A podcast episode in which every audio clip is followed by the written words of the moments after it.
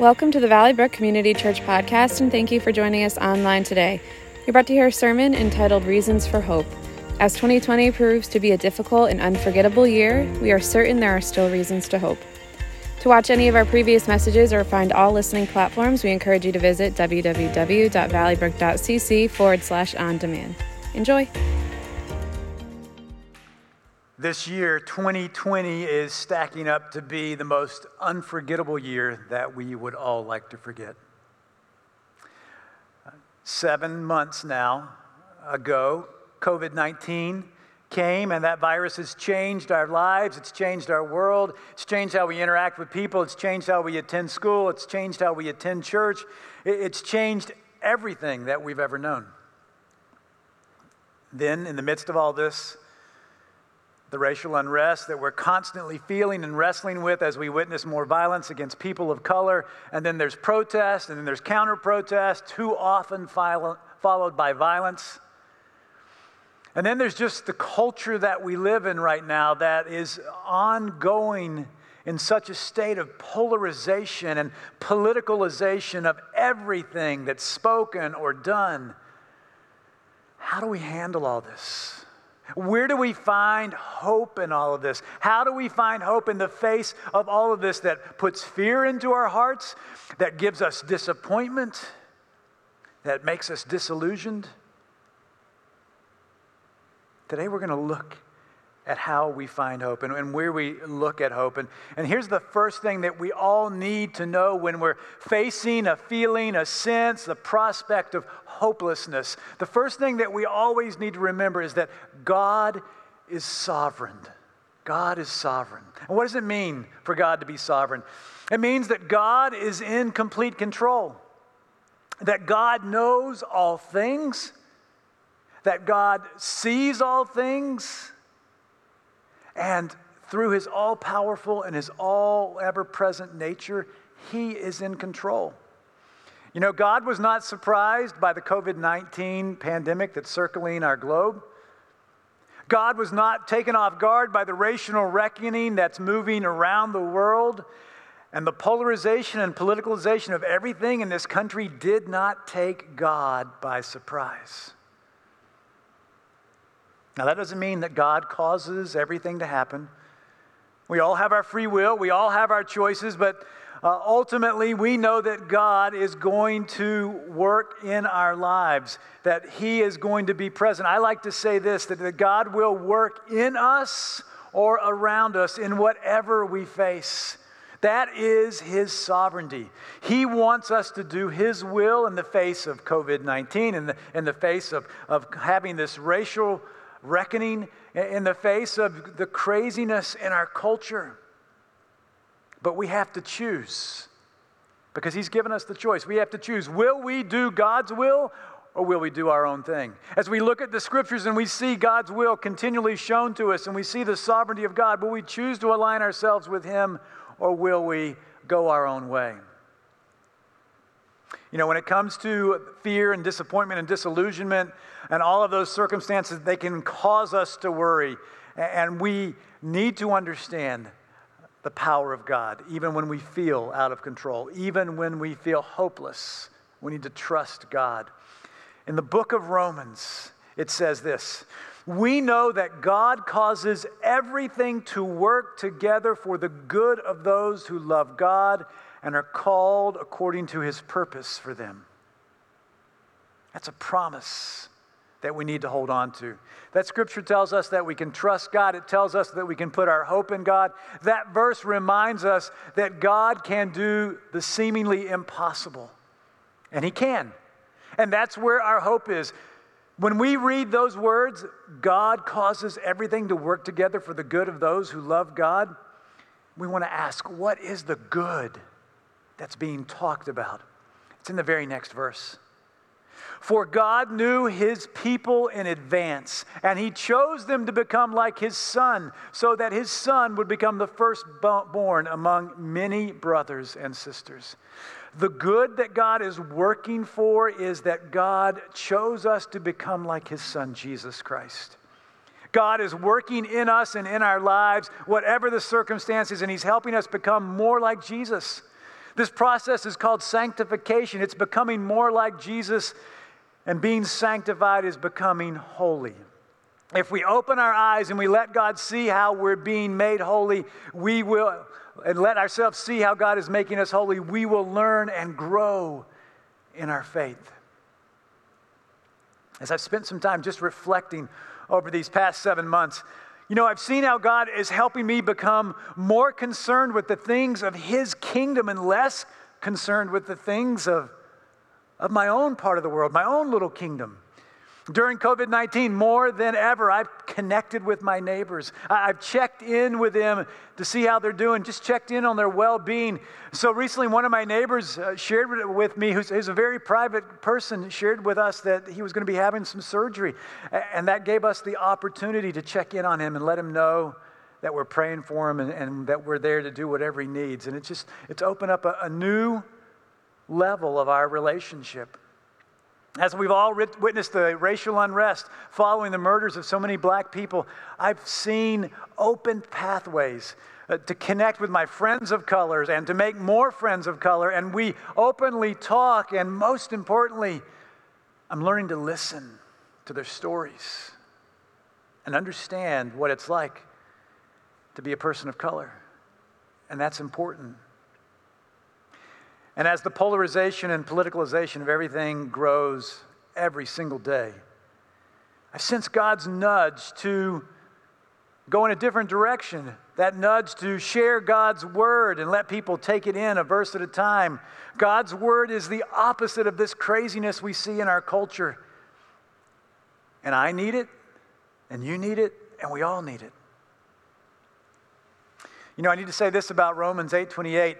Knowing that God causes everything to work together for the good of those who love God is not about getting a new car or a new job or a new whatever. Don't misinterpret this along some prosperity gospel idea that says, if you do this for God, God will do this for you. This isn't about us being in control. It's the fact that God is in control and He's working in all of our lives to help us become more like His Son. Have you ever found yourself in the midst of a crisis and you just want to run away from it? Have you ever made mistakes that came with painful consequences? Have you ever worried yourself sick about something? The hope of this verse is that God is working in us. We're not alone. He will take you through the crisis, through the mistake, through the worry, and help you become more like Jesus. There's a great example of how this works in, in, with God. It's from the first book of the Bible, in the book of Genesis. It's about a, a man named Joseph. Joseph was the favorite son of his father, and he had a lot of brothers. And as a result, his brothers were jealous and they actually hated him. And so one day they attacked him and they, they literally threw him into a pit, a, a cistern. Now, Joseph was begging for his life because they were planning to kill him, but just then a caravan of people traveling to Egypt passed by, and, their, and his brothers decided to sell him as a slave to those travelers. And so think about it. In just a matter of minutes, a few hours, Joseph loses everything to, that's dear to him his father, his family, his food, his financial security, and his freedom. And he's crying out not only to his brothers for mercy, but to God for mercy. And to Joseph, it seemed like heaven must be silent. Joseph ends up being bought as a slave by a, game, by a guy named Potiphar. He was an official in Egypt. Now, Joseph is a, a good looking man, he's attractive. And after a little while, his new boss's wife makes a sexual advance toward Joseph. And because she's married and, and Joseph is a godly man, he resists. And because he resists, Potiphar's wife is offended and she strikes back. She falsely accuses him of trying to attack her. And as a result, Joseph is thrown into prison. He's probably wondering again, God, I've tried to do the right thing, and is this how you reward me? Joseph ends up spending 10 years in prison, a decade. But while he's there, he cultivates a spiritual gift for being able to interpret dreams. And one day, Pharaoh, the ruler of Egypt, has a very vivid and a very disturbing dream. And he, he goes to his advisors and he asks them to interpret it, but they can't interpret it. But he hears from one of them that there's uh, someone, a guy named Joseph, who's in prison who has the gift of interpreting dreams from God. They would have said the gods. And so he summons him. He summons Joseph to come and interpret his dream. And so Pharaoh tells Joseph his dream, and Joseph, with the help of God, is able to interpret his dream. Joseph says, Pharaoh, this dream means that a great famine is coming to the land. And so while the harvests are plentiful, you need to stock away grain so that you can survive those years where there's a drought. Pharaoh understands and recognizes the wisdom of this young Hebrew man. And Joseph, on the spot, is promoted from being a prisoner to being on the level of the prime minister over all of Egypt. And sure enough, in about seven years, famine hits. Many people in the region start to suffer from hunger and starvation, including Joseph's family back in the land of Canaan. They run out of the food, they become very hungry, and eventually they hear that there is lots of food stored in Egypt, and they make their way there. And unbeknownst to them, they find themselves standing before their brother Joseph, but they don't recognize him anymore. Joseph looks different. He dresses like an Egyptian, he speaks Egyptian. And when they talk to him, he speaks harshly to them through an interpreter. His brothers look at each other and say, Is God punishing us? Is he punishing us for what we did to our brother? He pleaded for his life, and we wouldn't listen to him. God's punishing us. Joseph sees all this. He understands what they say because he understands Hebrew, and he can't stand it any longer. So he tells his Egyptian staff to leave the room and leave him there with his brothers, and he begins to weep. He begins to bawl his eyes out, and he looks at his brothers and he said, Don't you know who I am? It's me, your brother Joseph. I'm the one you sold into slavery. His brothers turn pale with fear because they're convinced that now Joseph is going to take the power that he has and exact revenge on them, that he's going to kill them. But Joseph doesn't respond that way. He says this You intended to harm me, but God intended it for good to accomplish what is now being done the saving of many lives. Pastor Ken uh, Shigematsu points out the phrase intended for good literally means to weave, to weave. So Joseph understands that God could take the evil actions of his brothers and weave them into something good for him and for his family and for the saving of many lives. Now, Joseph never says that being sold into slavery was good. He knew that was bad. Joseph never says that being abused by his brothers was good. He knew that was bad. Joseph never said that sin is a good thing. He knows that sin is bad. But Joseph understands what we read from the Apostle Paul earlier from the book of Romans that God can take evil and even bad things like even the things that we're going through in our country now disease and racism and disunity and God can work them together for our ultimate good so that we are made more like Jesus Christ. The sovereignty of God in the midst of what brings us hopelessness is what gives us hope. God is in control. God is working to cause everything to work together for the good of those who love Him. Yes, even the hard things, even the bad things, even the difficult things. God is our hope. And we need to remember that. Here's the other way that we find hope in the face of fear and disappointment and disillusionment. We remember that Jesus is still our hope. Now, what does that mean? Well, when Paul wrote to Timothy, this is what he said. He, he called Christ Jesus, our hope. Jesus is the hope of the world, and He's the hope of the world now while we live this life on earth, and He's the hope of the world to come for eternity. Author Lee Strobel writes in his book, The Case of Hope, I recommend it to you. He points out that much of what we call hope falls into three categories wishful thinking, blind optimism, and hopeful dreams. Wishful thinking is when we try to change reality with our thoughts, attempting to hope things into a better existence. We say things like, I hope 2021 is a better year than this year, or I hope I passed my test. Blind optimism is different. It's always taking the positive outlook on everything. Uh, maybe you've heard this story. I heard it and I thought it was quite funny. Um, parents of, of, two twin boys uh, struggle with them. One of them was a terrible pessimist. He thought everything was always going to work out poorly. The other one was just an, uh, uh, an amazing uh, blind optimist. He always thought everything was going to, to be great. And so uh, the parents decided that as, as their birthday was approaching, they were going to have to do something to counteract this extreme pessimism and this extreme optimism. And so, for the pessimist, they bought him all kinds of brand new toys. Now, this is shocking, but for the optimists, they just got him a huge pile of horse manure. And, and so, on their birthday, uh, as their parents came to see them and, and they saw what they were given, the uh, pessimist uh, said to his parents, uh, Thank you, I, I'm not going to open these. They'll just break anyway. And the optimist came up to him and he was all smiling and they were saying, Why are you so happy?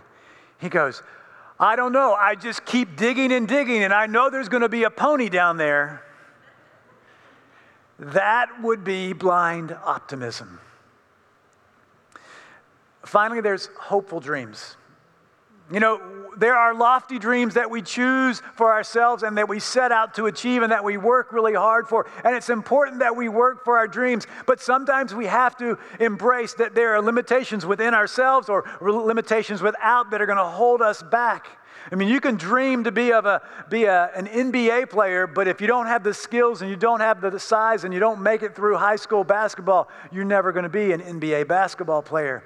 You can dream to, uh, you know, have uh, uh, the best job in the world, but if you don't do the things that you need to require to have that job, it's not going to work out. Sometimes our dreams fall victim to things that we do or that happen to us. Our earnest belief in our dreams do not guarantee that they will become a reality. But let me contrast wishful thinking, blind optimism, and hopeful dreams with biblical hope. Biblical hope is the kind of hope described in Scripture. Uh, you see, for most people, hope is something they do. We hope for something better. But the Bible tells us that hope is something that we have, it's something that we possess. Biblical hope is the confident expectation that God is willing and able to fulfill the promises that He made to those who trust in Him. The Bible refers to this as living hope. And it's directly linked to, to the work of Christ on our behalf. The Apostle Paul uses that language. This is what he says In his great mercy, speaking of God, he has given us new birth into a living hope through the resurrection of Jesus Christ from the dead, and into an inheritance that can never perish, spoil, or fade. This inheritance is kept in heaven for you. That's living hope. Peter tells us that hope through Jesus is our living hope. And in the book of Hebrews, it tells us that hope is something that we can actually attach our lives to. In the book of Hebrews, the Apostle Paul writes this We have this hope as an anchor for our soul, firm and secure. Here is the hope that we can have in Jesus. He promises to change our lives when we believe in Him and follow Him. He promises that He will guide us, and He will keep that promise through giving us the Holy Spirit to be with us forever. He promises that He can use the things intended for evil in our lives to do good things in our lives. And of course, He promises us forgiveness for our sins and eternal life to all who believe in Him. Let me go back to that verse from Hebrews.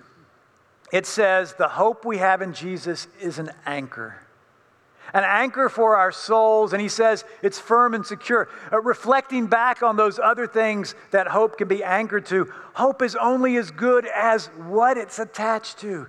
Our hope, our anchor, is Jesus Christ. Hope has no power in itself. It's only powerful when it's anchored in Jesus, the one who showed us how powerful he was and is. Remember, he defeated the power of sin and death on our behalf.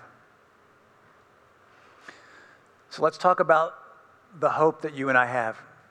We have hope from our past failures and sins. The Bible is clear that every human being is a sinner. We all sin, we miss the mark. If you've ever done something wrong and grieved it, you understand what this is saying. But Jesus forgives us. In fact, Jesus gives us second chances and third chances and more. In the book of Second Corinthians, we read this If anyone is in Christ, he or she is a new creation. The old has passed away. Behold, the new has come. The amazing good news, which is filled, that's amazing good news, which is filled with hope. God forgives us, He wipes away our sins. He gives us hope when we recognize our sinfulness and ask for forgiveness. He forgives us. Let me go back to the verse from 1 Peter that tells us that God has given us a living hope through Jesus. Did you see what it says about this hope that we have in Christ? It says it will never perish, spoil, or fade. And it says this inheritance is kept in heaven for us. It's the promise of eternal life. You know, the reality is this everyone will die someday, and we'll all go somewhere when we die. But Jesus promises us eternal life. And he says it will never fade. I share another conversation that Pastor Lee Strobel had. He said, I was talking about the inevitability of death with a computer salesman named Jeff Miller. He attended our church, and he told me about a fateful flight he had taken from Denver, Colorado to Chicago. About 40 minutes before they were supposed to land at O'Hare International Airport, there was a muffled explosion and the plane swung to the side so violently that the book Jeff was reading fell out of his lap. As it turned out, the engine over the tail had exploded and the plane's steering was severely crippled. As the plane began to make the approach for the emergency landing in Sioux City, Iowa, it became clear that the situation was desperate. Jeff told me that some of the other people around him began trembling and crying for fear. Others put on an air of optimism and kept telling themselves that there was nothing to worry about. As a Christian, Jeff started praying. And he recounts this uh, simple prayer that was anchored to his hope. He said, Thank you, Lord, that you're mine and that I'm yours. I want to live, but I know if I don't, I'll be with you and you'll take care of my family. You see, he had a confident expectation that God would fulfill his promises to him. Now, if you remember this event in history, you may have remembered seeing the video of the plane when it scraped awkwardly on the runway. It broke apart, it cartwheeled, and exploded into orange flames. Jeff said he braced himself for, the, for a violent death, but it never came. The piece of the fuselage he was in tumbled into a cornfield and it came to a stop upside down. And Jeff hung there, suspended in his seat, without a single scratch. Lee says, I asked Jeff, what was it like when everyone knew the plane was going down? I mean, people don't usually survive airplane crashes. Was there a feeling of being in a hopeless situation? He said, Lee, I'll tell you the truth. It was scary. But at the same time, I felt like I was full of hope. I, I mean, there was hope if I lived, and there was hope if I died. I'd be with Jesus. It's like it says in Psalm 118 What can anybody do to you if your hope is in the Lord? So, look, I don't know what you're going through today. I know what we've experienced in 2020 thus far, and I know it's challenging. So, I need to ask you do you have hope? In the face of the things you're struggling with, do you know that your hope is in Jesus Christ? Do you know that God is in control, that He is the living hope? in our now and also for our future. You can have that hope. You can know that hope simply by telling Jesus you believe in him and you want him to come into your life. And you can have that hope as you put your trust in him. It doesn't mean that things will not uh, be difficult. It doesn't mean that you won't go through challenging times, that you won't face challenges and worry. But it means that he is with you and that he's in charge and that we can trust him. So I want to pray that we will all walk in hope. And I also want to give anyone the opportunity who's never professed their faith in Jesus, that their hope in him, to do that today. And then after that, we're going to move into the Lord's Supper, celebrating this, this very tangible uh, word picture that uh, this idea of what he's done for us through the taking of the bread and the cup. But let me just pray as I close out this service, as I close out this message. Father, we thank you that you have given us a living hope, that you are with us, and that there is nothing that we have to fear or worry about because you will go with us. And Lord, for anyone who's never put their hope in you, if you would like to do that today, just pray these words silently back to God. Dear God, I believe in Jesus. Go ahead and pray that back to him silently. I believe that Jesus died to pay for my sins. And I believe that he rose again from the dead. And now I want to walk in hope following him every day. We pray this in Jesus' name. Amen.